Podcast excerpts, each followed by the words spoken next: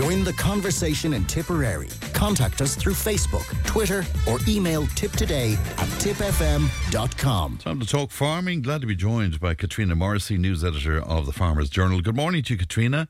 Good morning, Fran. Good to talk to you today. The latest climate action plan, Katrina. I mean, while Leo Varadkar denies it, farmers are being pushed into reducing cattle numbers, aren't they? They are, and I suppose we have spoken, Fran, about the food vision reports, which yeah. have preceded this climate action plan.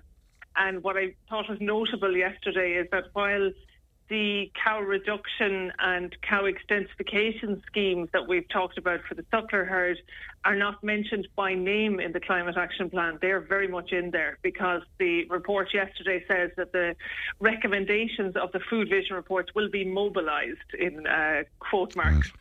So they haven't uh, put it in black and white in this report that those reduction schemes are in, but they are very much in there. I suppose yesterday's report had both push and pull hmm. factors. Mm. So they are trying to push farmers into either reducing or getting out of livestock in some cases, and they're also trying to pull farmers into things like um, forestry, mm. organic farming, which would be a lower um, level of intensity, um, producing feedstock for large biomethane plants, and then into tillage. So all of those things combined generally reduce livestock. And how will they attract farmers, or is there any detail on that in, into those uh, various projects? This is where I suppose we as journalists and farmers get frustrated. There's lots of targets, aims, promises, and talk of incentives, but we have yet to see the euro figures or the you know the farmer number figures that government is thinking of. Um, the government is always at pains to say that no call, no reduction in animal numbers will be forced on farmers, and yes, that is true.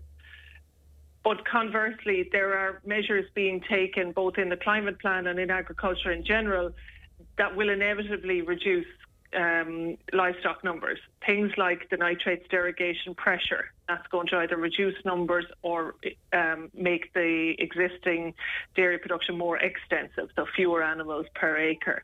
Things like fertiliser reduction, mm. a big tightening of fertiliser um, planned by 2030 in this report. The biomethane plants, which is really a fast tracking of this. So yesterday's report, I suppose the news on the bioenergy front was that they want to have 20 large biomethane plants constructed by 2025. Um, Stephen Robb, who is our renewables editor, says that that would require 60,000 acres of land producing silage to go into those biomethane plants. Well. Again, there won't be many cattle on those farms. So there's lots going on there, as I say, mm. both push and pull factors. And when will we see detail of the compensation packages, for example? That's exactly what we asked the Taoiseach, the Taoiseach and uh, Green Party leader Eamon Ryan yesterday. Again, no specifics. They are saying that will be new funding. They're saying that it will be very attractive, to quote Leo Varadkar, mm. um, but no firm details.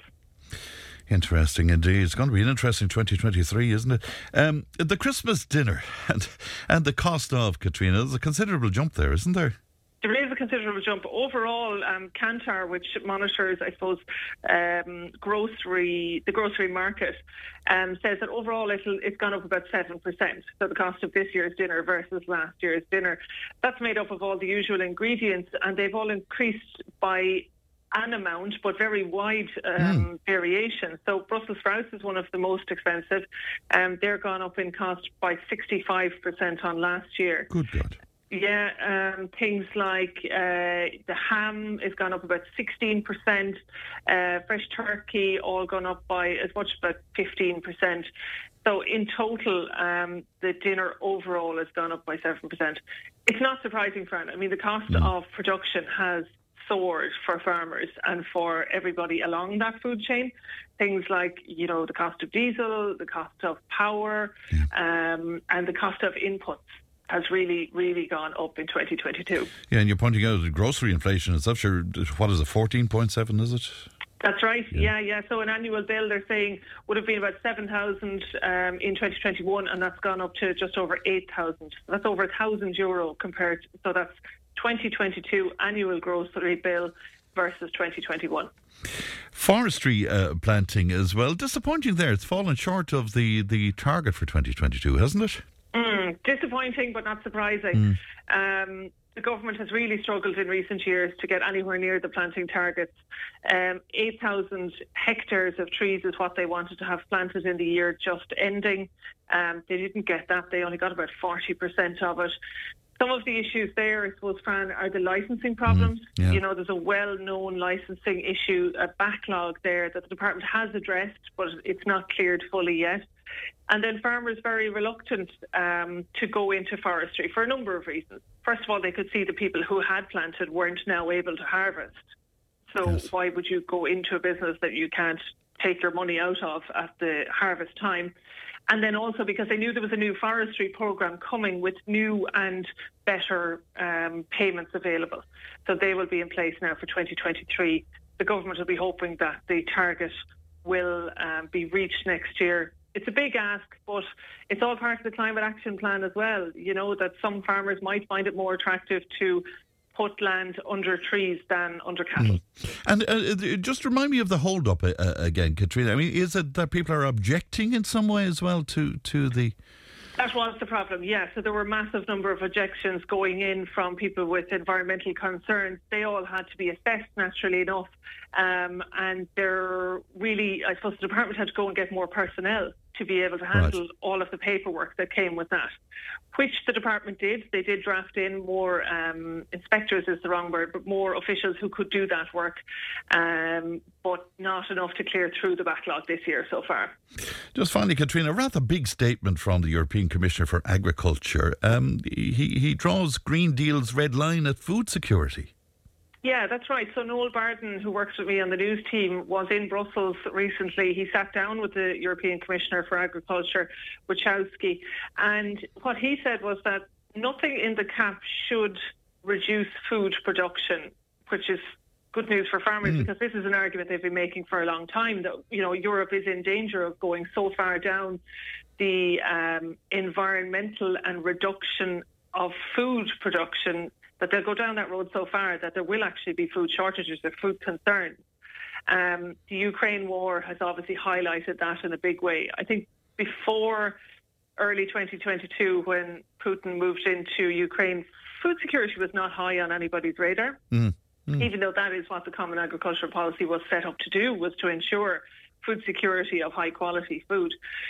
But the Commissioner is saying if it is found that the new cap which is in force in 2022, has any impact on food security, that that is a red line that they will make changes. Right, but is that not inevitable? I mean, if you have, you know, the emissions directive and sustainable use of pesticides and like, well, is that not inevitable, Katrina? It is. I suppose the commissioner is going to look at it in the round in Europe. So in Ireland, we could be hugely disproportionately affected by, as you say, the pesticides rules. Europe is rowing back on that a bit. So there's a hope that an impact analysis will be done on the complete banning of pesticides, which was mooted. Um, and there is a hope that that will now be looked at with fresh eyes because it would be, I mean, it would be devastating for Irish farmers because it would basically make our tillage in particular, but all, all management of grassland you know, very, very difficult without pesticides. Katrina, it's always a pleasure. Happy Christmas to you and yours. And, and thank you so much for all the wonderful contributions throughout the year, Katrina. Thank you. Many happy returns, Fran. Thanks for thank having you. us Bye bye. Bye bye to you now. Katrina Morrissey, there, news editor of the Farmers Journal. And the journal is on your shelves uh, right now. 1800 938 007. The text and WhatsApp is 083 311 3311. We're always delighted to hear from you. Tipp Today with Fran Curry. With Slattery's Garage, puck on. You can't beat experience. With over 50 years maintaining Peugeot cars and vans, we like to call ourselves the experts. Call Slattery's Garage for a free vehicle health check today. 067 24111 or slatterysgarage.ie.